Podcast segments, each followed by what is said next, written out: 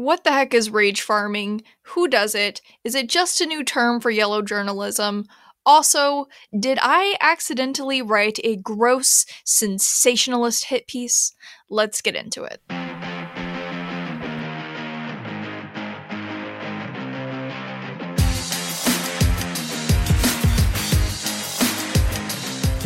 Warning, the following program contains critical thinking, honest opinions, viewpoints on culture that may seem conservative, and a positive view on absolute detestable things such as marriage and children. Listener discretion is advised. Welcome or welcome back to Subtle Rampage Podcast, where we discuss the things that I feel like discussing. Sometimes those are things of a political nature, sometimes they are things of a cultural nature.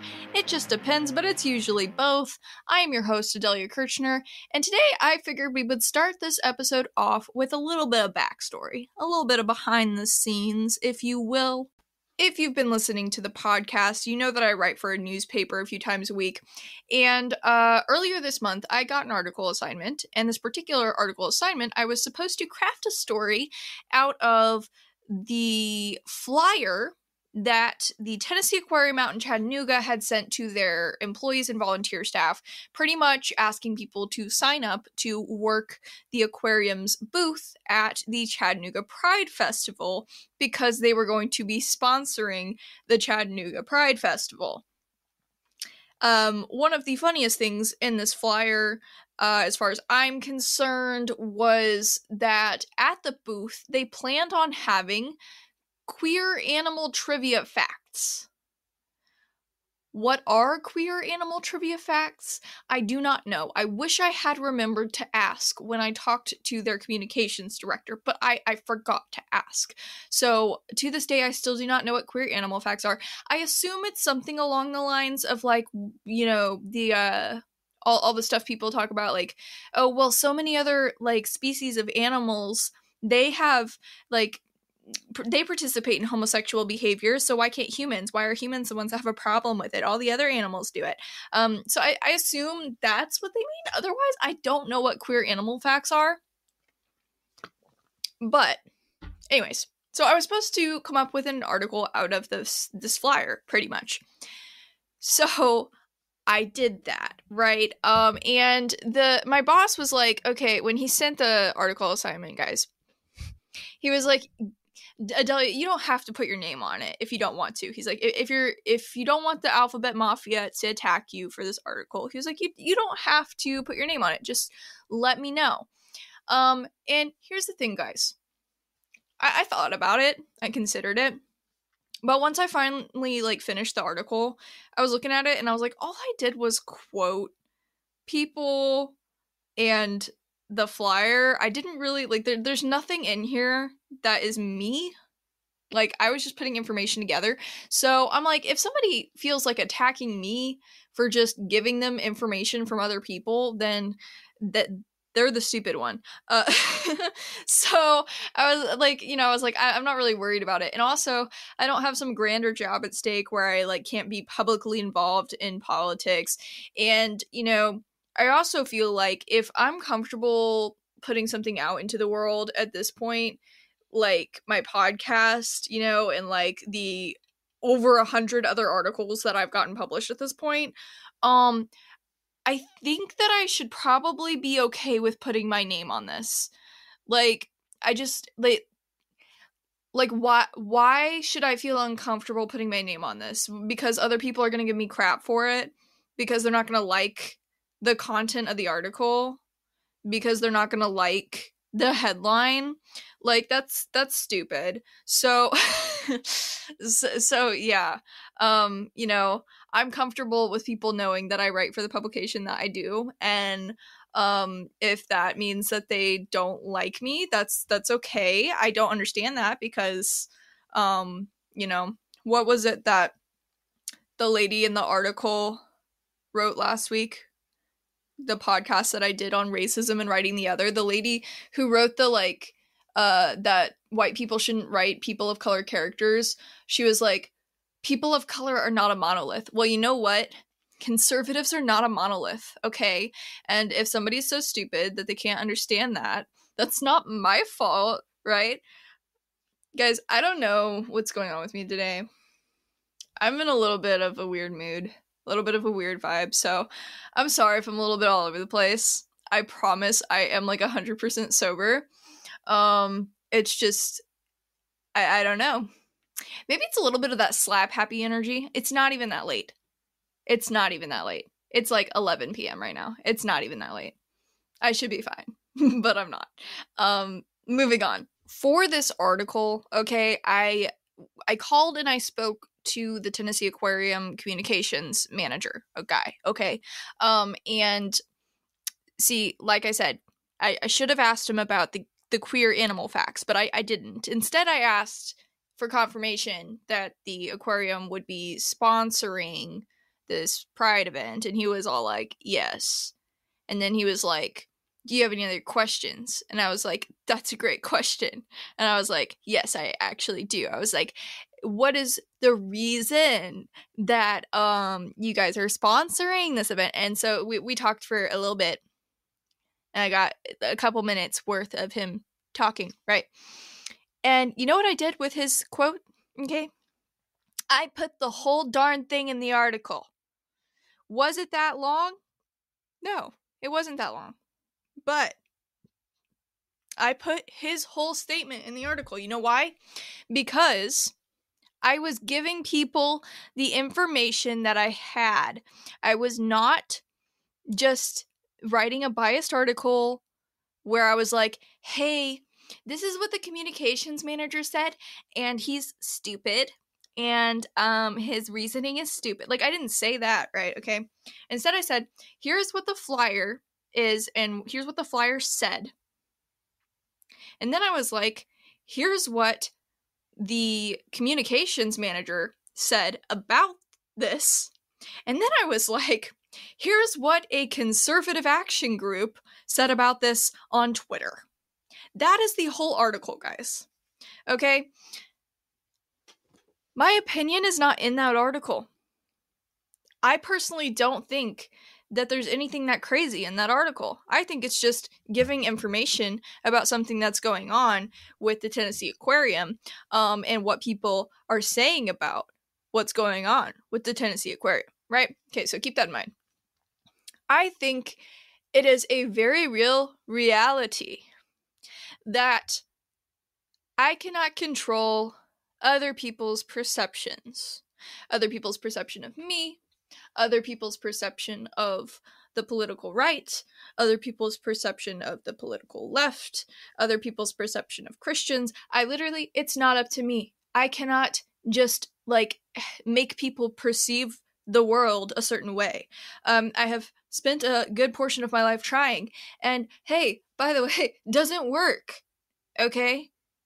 People are going to have their own perceptions of you and the things that they witness and the things that they read and the things that they consume based off of the life that they have lived, the experiences they have had with uh, certain things, with certain people, et cetera. Okay, like, so it's just, it's not even within my control how people perceive the articles that I write. It's also not in my control how people react to the articles that I write. I know for a fact that there are some right-leaning people who read the articles that I write for the Tennessee Conservative, and they they use those articles to sometimes fuel whatever a- hatred or anger they have for the left. And I, I know that that happens.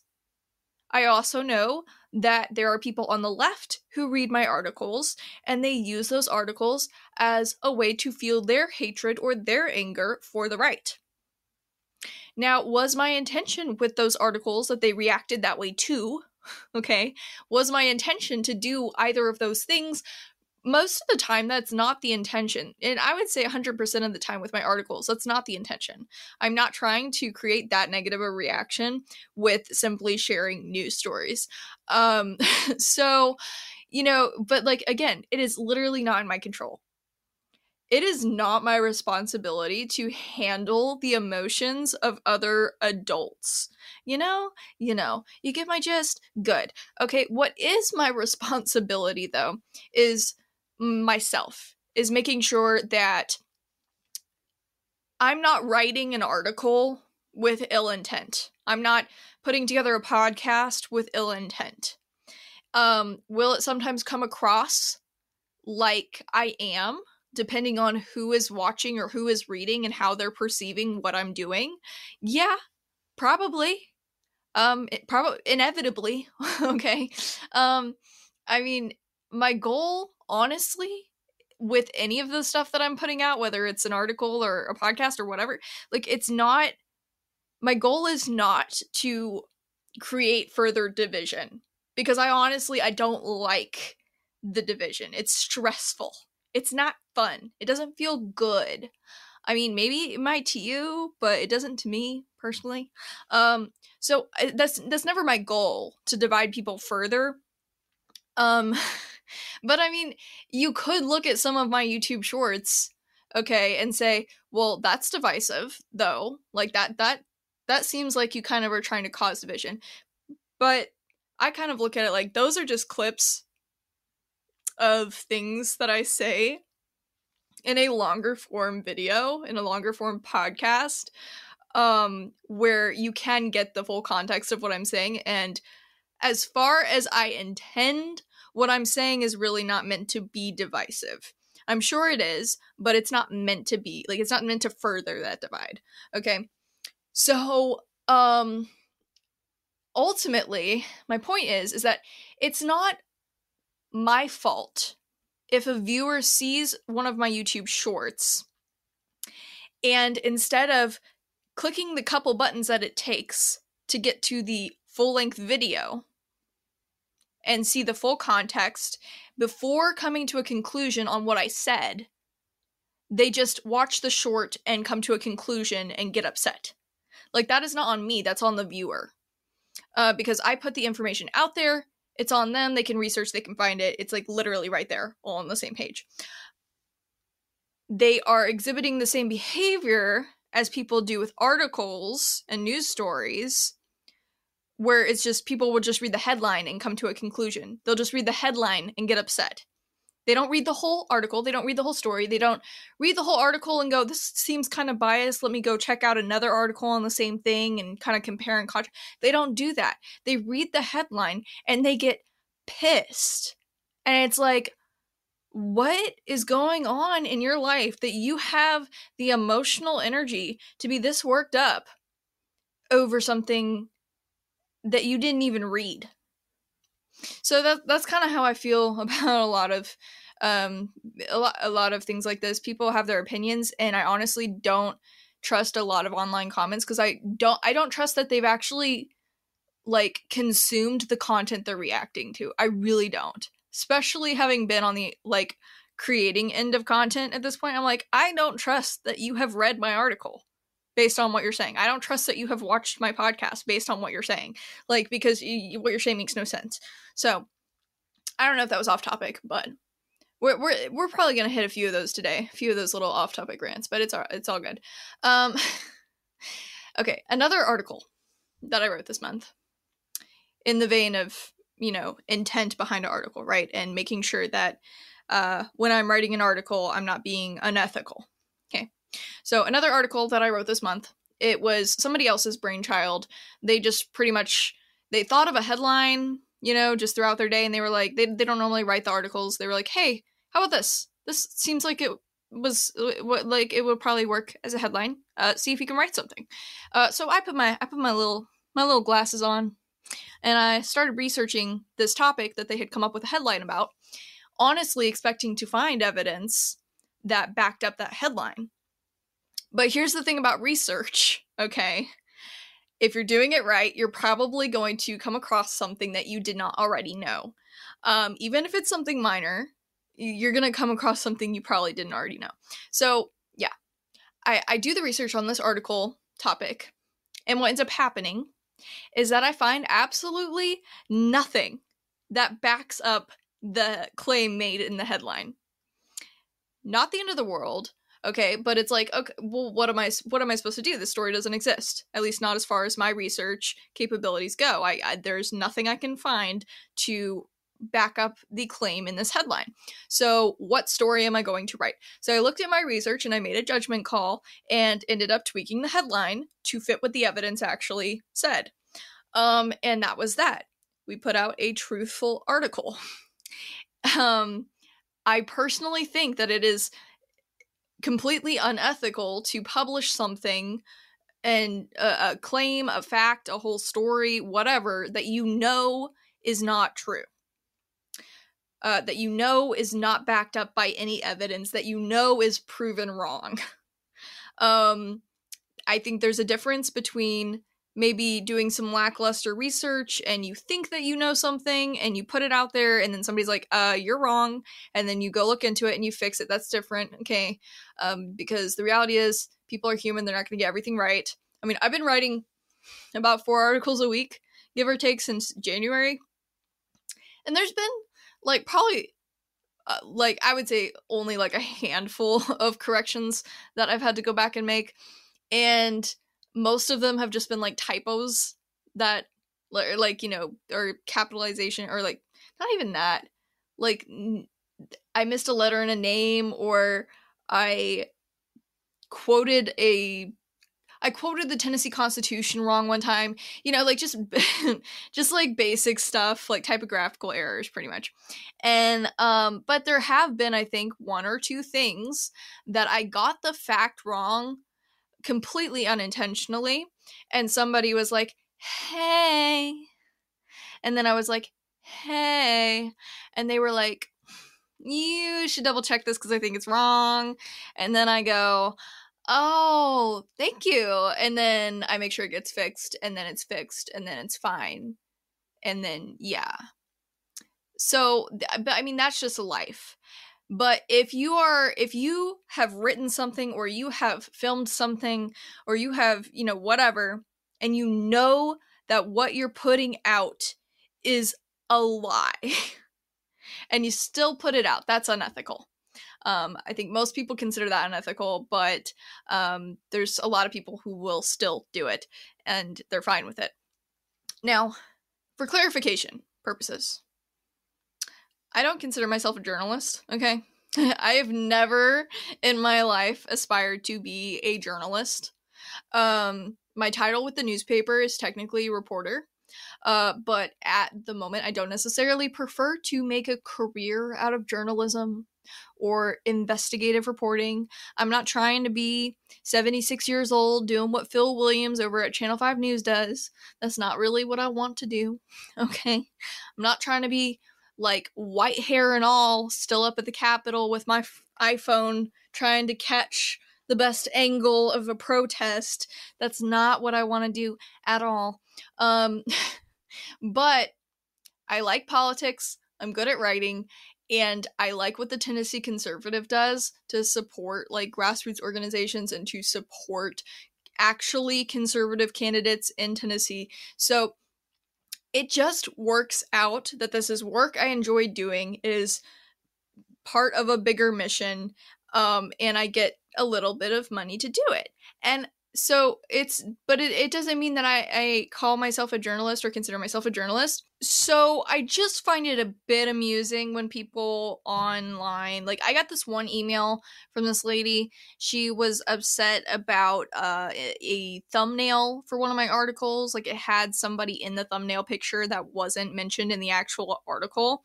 Um, and I don't control the thumbnails, but like, honestly, I don't think it matters. Cause I'm like, if, if you, okay. The point she was making, she was she was upset with me. She was like, is this good journalism? Do you consider this good journalism? And I was like, I'm not a journalist, so I don't know. I don't even know what journalism is. I didn't go to school for journalism. But no, but like in all seriousness or whatever, she, she was upset because she was like calling it misleading. And I'm like, yeah, it's only misleading if you only look at the thumbnail. If you literally just read the article, you'll know what the article is about, uh, without having to question if somebody in the picture is part of the story. If you read the story, you'll know, right? Yeah. Anyways, so, you know, I just think it's funny. People like will be like, this is your, this is what you consider journalism? Really? And I'm like, I honestly did not even, I, I do not have the definition of good journalism pinned up on my bulletin board to like just kind of check in with every time I write an article. You know why? Because I'm not a journalist. Sorry, getting a little heated here. Um, moving on. The next thing I wanted to say is that, okay, so since I have, since I've started writing articles and doing these podcasts and, you know, putting things out into the world where I am stating things as fact or at least making claims and giving my opinions, whatever it is, okay, I've realized that, um, it, that something that I had to do that I didn't think I would have to do is kind of figure out where my lines are on certain things for what I'm okay with. Like what what is ethical to me, what is not ethical to me, what is kind of shady to me, what is not, you know, what like what is the right decision for certain things. And I like I hadn't thought about it until, you know, I, I needed to think about it, right? So it's it's asking the questions of, is this factual to the best of my ability? Can people go out for themselves and verify the information that I am giving them in this podcast or in this article? Can they do it just through a quick Google search or through clicking on the links that I include? Like, you know, is it possible for them to verify what I have found?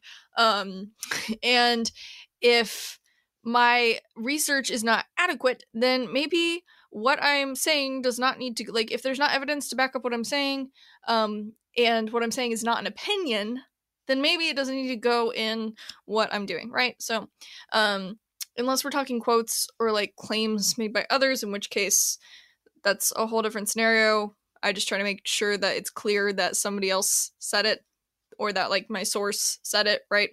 Um, all of that, all of those side rants to get to. There was a little bit of backlash to the article I wrote about the Tennessee Aquarium, okay? Uh, it was a very small amount of backlash. Uh, it was definitely in the minority, considering most of our readership, I would assume, is conservative. Um, let's so, so let's look at the comments, okay? So let's go to the Twitter comments first, all right? Um, most of them are just people on the right going, okay, well, I'm just not going to go there anymore. Okay, well, I'm just not going to buy tickets there anymore. Um, or asking questions about, okay, well, like, w- who is funding the aquarium? Um, so, like, what money is allowing them to go sponsor the Pride event, like, type of thing. Uh, but there were, there were a few people who were clearly not on the right, who were a little bothered by um, just the headline of the article, because that's what get po- gets posted on Twitter is the headline and the thumbnail. I think the title of it was like Tennessee Aquarium to sponsor Chattanooga Pride Festival or something like that. Anyways, one person says, good, thanks for highlighting their support of a marginalized community. And another person says, thank you at Tennessee Aquarium, with little like heart, heart emoji, like the face with the hearts around it, and then like a little rainbow. So somebody's happy that the aquarium is an ally, obviously. And then, um... somebody else said, that's awesome. The parade will ha- probably have over a thousand people watching it in person and hundreds walking in it, representing businesses from all over Chattanooga. But then we get to the comments on the actual, like, webpage article. So these are people that have supposedly, in theory, actually read this article that I wrote. All right? All right. Um, one person commented and said, thank you for publicizing this. I'm happy to know that the aquarium shares my views. I'm inspired to extend my membership and to have my business sponsor Pride next year as well. Um, so good for that person. I'm so glad they appreciate my article. Somebody else said, You know, no one wants your random emails from your hate group, obviously addressing um, the Tennessee Conservative as a whole. Um, but thank you for emailing my husband so I can find y'all, and thank Tennessee Aquarium for being inclusive to all families in our community. You can always just shut the hell up rather than spread y'all's hate speech around. We want Tennessee Aquarium and the education they provide in our community, but we don't want bigots like you. Uh, but the comment, okay, that kind of inspired me to focus on this for this episode of the podcast was that somebody said, I find this article to be a gross sensationalist hit piece. This article is a disgrace to journalism, and you should be ashamed for your ignorant and bigoted comments on a family-friendly event. If you feel it is within your right to try and deny rights to other human beings, you have another thing coming. I believe it was Jesus who said to love everyone. Seems you're not following your Lord and Savior's words. Be prepared for your one-way trip to hell, my friend. Peace and love to everyone. I hope you can find some happiness, since you all seem to be so miserable that you have to literally spew hate speech. That's how I assume they would have, like, said it. I don't know. If you can do a better impression of a very hate-driven liberal that, like, ends everything with peace and love to everyone, please let me know. Honestly, send me a video of you reading that comment in the way that you think that they thought it out. Okay. Um, but okay, for the record, and I will link the article that I wrote in the description so that y'all can see for yourselves. There are no ignorant or bigoted comments in this article. And there is not any hate speech in this article. Uh, but there are several typos in this person's comment. So, you know, that's all, that's what I gotta say there.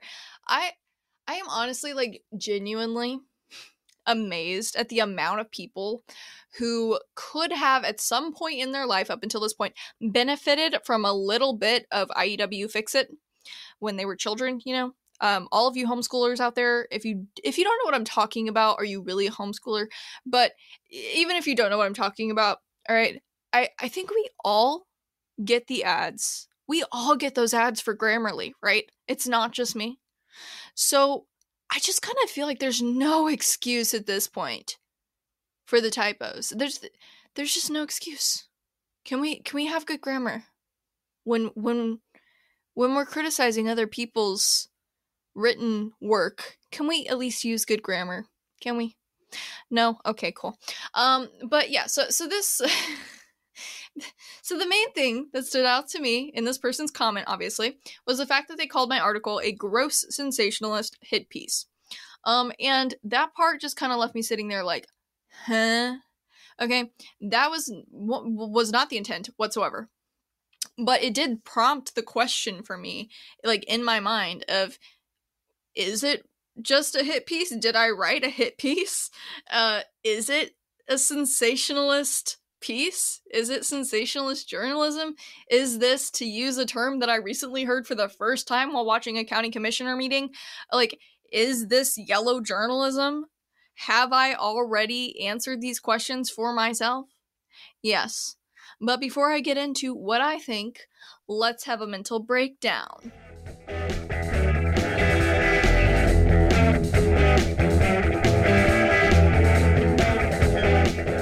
Okay, so the first term that I would like to mentally break down today is sensationalism. Yes, slay.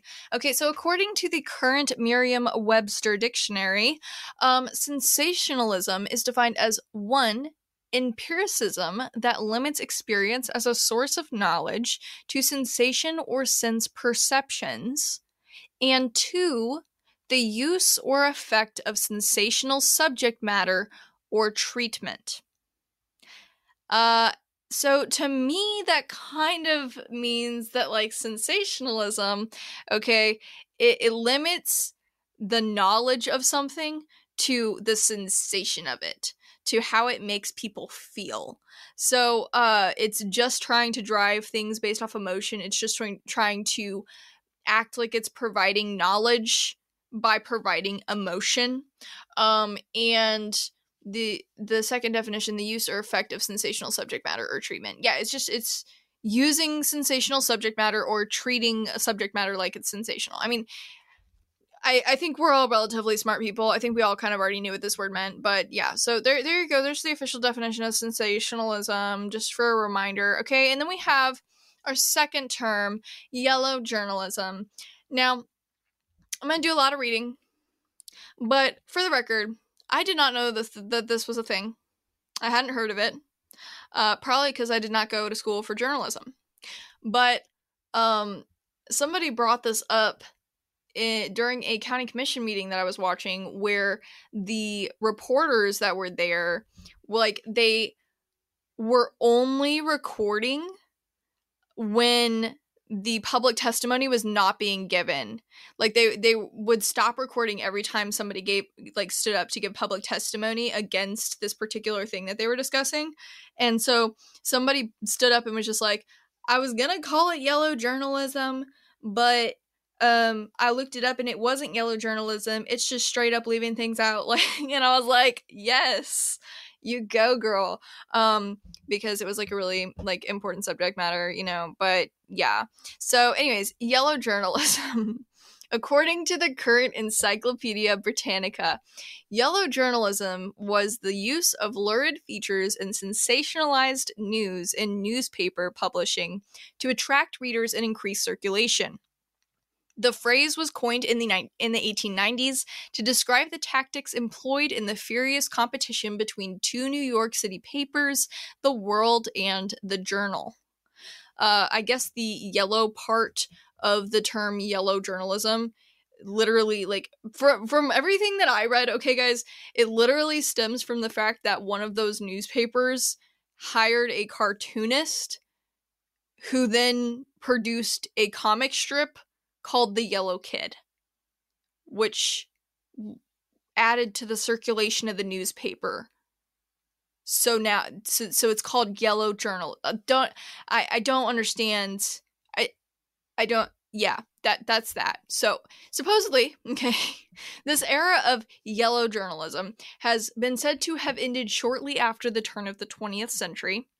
Um, but I think that most of us could probably find uh, plenty examples uh, of yellow journalism in modern day reporting and media without having to look for very long. Like, because if the definition of yellow journalism is literally making something sensational to stimulate better circulation of that content, that is literally what modern day media is. Like, that is what the internet is. It's what it creates. It's what it requires if your content is going to do well. Like, in order to successfully, you know, have a newspaper that is online, or to successfully have a magazine or whatever it is, like, you have to have good circulation of your content. Otherwise, you're not successful. Like, it's a completely different ball game and ballpark than it was in the eighteen nineties, if you ask me. Anyways, Encyclopedia Britannica pretty much acknowledges this, you know, modern day situation and says that some techniques of the yellow journalism period became more or less permanent and widespread, such as banner headlines, colored comics, and copious illustration. In other media, most notably television and the internet, many of the sensationalist practices of yellow journalism became more commonplace. So, when I read all of that, okay, my first thought was, like I said, if that's yellow journalism, then is everything that we put out in newspapers and magazines and on YouTube and social media and just on the internet in general, isn't everything that we're putting out, isn't it all just yellow journalism for the most part? Like, it's all about getting email opens and clicks and views and, you know, right? Like, isn't it all yellow journalism, or at least reminiscent of yellow journalism? So just because I was curious, I did go on Urban Dictionary,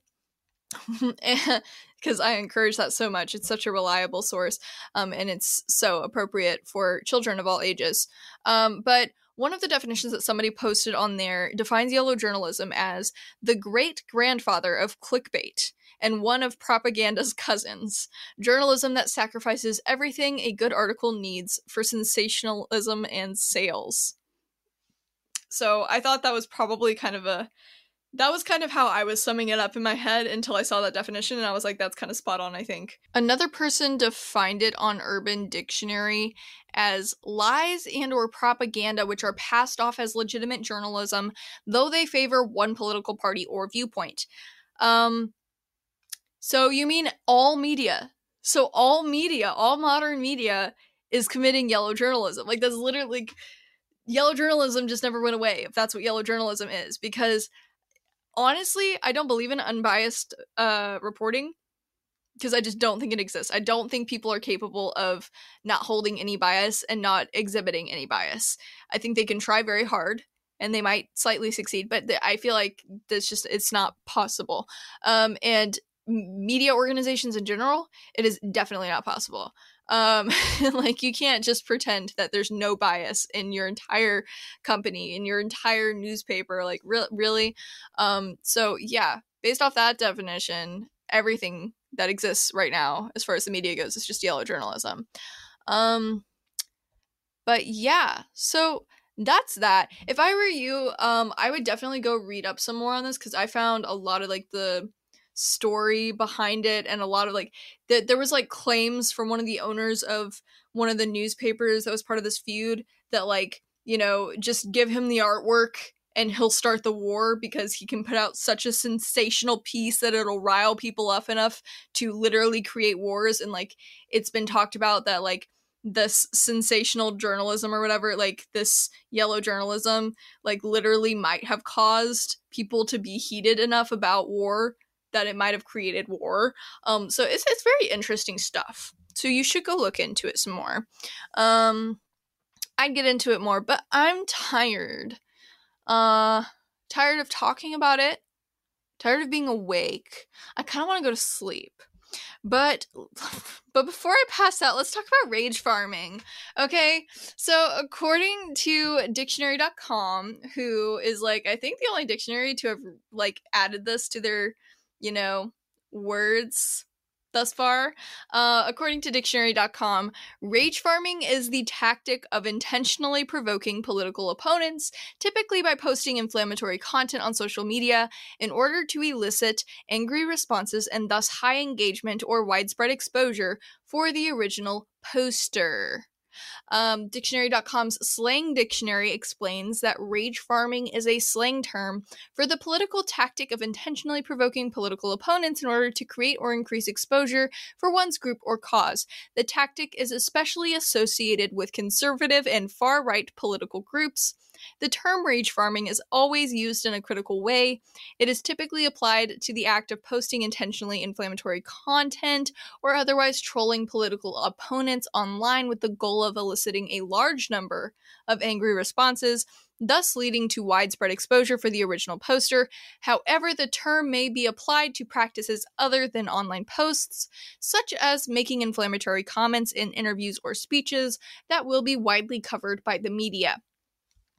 Uh, the original use of the verb phrase ra- rage farm to refer to a political tactic is often credited to researcher John Scott Railton, who used it in the form rage farmed in a January twenty twenty-two Twitter post in reference to inflammatory online posts like those that had been recently made by the Texas G O P Twitter account.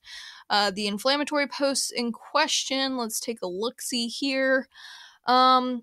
I'll put it up on the screen for those of you watching the video, but pretty much the Texas G O P Twitter account posted uh, saying that if you can wait in line for hours for testing, you can wait in line to vote in person. Um, yeah, so referencing covid nineteen testing, obviously, and uh, having to go vote in person instead of submitting a mail-in ballot. So this John Scott Railton guy Uh, reposted the G O P tweets saying, "You are being rage farmed. Your angry quote te- your teat, your angry quote tweet equals the goal. Left, the tweet everyone is dunking on. Right, Texas G O P gloating at the engagement they got. If you must dunk, screen capture and don't use their handle." Um. The term rage farming was popularized by a January twenty twenty-two article in The Atlantic by Molly Jane Fast, I don't think that's how you pronounce it, but Zhang, maybe Zhang. It's a very interesting name. Uh, anyways, uh, an article by this lady titled, "Owning the Libs is the Only G O P Platform." The term is thought to have gained popularity in part due to giving a name to a practice recognized as increasingly common by political observers, especially in the context of social media. In rage farming, the term farming is used in a figurative way that's similar to how it's used in terms for other practices, such as data farming. Um, I read a, a different article that said, okay, rage farmers don't care that people hate them. They want to go viral any way they can. They get the attention, influence, and often ad revenue that all the attention brings. Which sounds like just yellow journalism to me, honestly. Like, this, this is all yellow journalism based off of what I have learned about yellow journalism. So I feel like rage farming is just, like, it literally could just be defined as yellow journalism. Like, that, that's how I feel. But you know what? May, like, maybe I'm just totally off here. um, but yeah, so far, uh, cl- I mean, clearly through those definitions from the dictionary dot com and stuff, um, you can tell that uh, it's been used mainly to describe behavior from people on the political right. So far, I've only personally heard people on the left use the term rage farming to describe the behavior of people on the political right, politicians and political commentators and organizations and such. Um, I have not really heard the right use the term at all.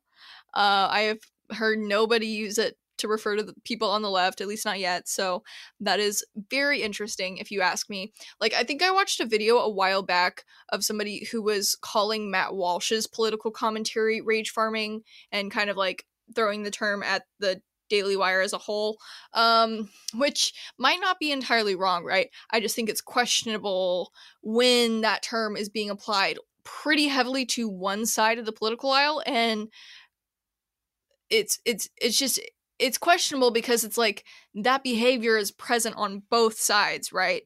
And it's like, also, are there levels to this behavior? Like, are there okay levels where it's understandable because of the way that the internet is and the way that you have to do things to make money and get views, et cetera? And then is there like a level to it that is crossing the line, or is it just all bad? Because if it's all bad, I've got some, uh, some complaints about some rage farming from the left. Um, can we just, you know, can we can we just look at the Young Turks for just for, for just an example, just right off the bat, like top of my head? How about the Young Turks? Is that not rage farming? That that's not rage farming, but Matt Walsh is? I think they're both kind of rage farming. Like, can we? It's both yellow journalism. Can we chill out? Okay, good. I'm glad we can chill out. The uh, everybody else might not, but us over here on this podcast, we can chill out together um, until I get all red in the face again. But now that we've got all of that out of the way, now that, now that we've defined those few things, okay, at least as much as I felt like defining them today, um, was my Tennessee Aquarium article just a hit piece? What was it a hit piece? Okay, we're Were all the various articles recently uh, reporting that, like, the those three Tennessee pastors got indicted for covid nineteen relief fraud? Um, were all of those articles written by all these different publications? Were all of those articles hit pieces? Because I didn't think so. And I don't see much of a difference between reporting the facts about an indictment case and reporting the facts about a flyer that was put out by a business. Like, it's still just reporting something that occurred and then, like, showing people a press release or showing people a flyer. Like, it's not it's not anything crazy. Like, I don't see that big of a difference between the two things, but somehow one is a hit piece and one isn't. When I wrote that article, honestly, like, I remember saying to my mother, I, I was like, okay, I was like, this is what I'm writing on today. And I was like, I don't really know if there's a point to writing this. Um, I know it's going to make people worked up. I was like, I think the the main reason to write something like this would be to give people the information they need to make financial decisions about like where they want to put their money when it comes to what businesses support their values and what businesses don't. That is literally what I said to my mother before or like during when I was writing the article. Okay. So I do believe that that was my intent behind writing the article. Was I was like, I don't know how big of a difference this this article is going to make, but I was like, but I am just reporting facts, and I think that it just gives people the information they need to be able to vote with their dollar. Honestly, um, you know, the very small percentage of people that will vote with their dollar will decide either to keep spending money at this aquarium because they agree with the values that this aquarium is backing up, or they will decide to stop spending money at this aquarium because they disagree with the values that this aquarium is backing up. Um, so I, I, and I honestly, like it, go, it goes both ways. There were people in the comments who were saying, I'm not going to spend money in here anymore because I disagree with this. And there were people saying, I'm definitely going to spend money here because I agree with this. So I don't know. I just think that the that my intent behind the article lined up with people's reaction. Just not they, they just didn't think that that was the intent. They didn't think that my intent was to give them the information they needed to know whether or not this business that they may or may not be supporting may or may not agree with them. You know, like, I, I don't know. Personally, I don't think it's sensationalism to give people factual information that they might not have received otherwise. Okay. And I know that people are going to respond to certain hot button issues in a very exaggerated and emotional way. I understand that. Um, like anything having to do with L G B T Q plus stuff, okay? But just because something is a hot button issue or a very politically charged word, does that make everything that has to do with that word sensational? Like automatically?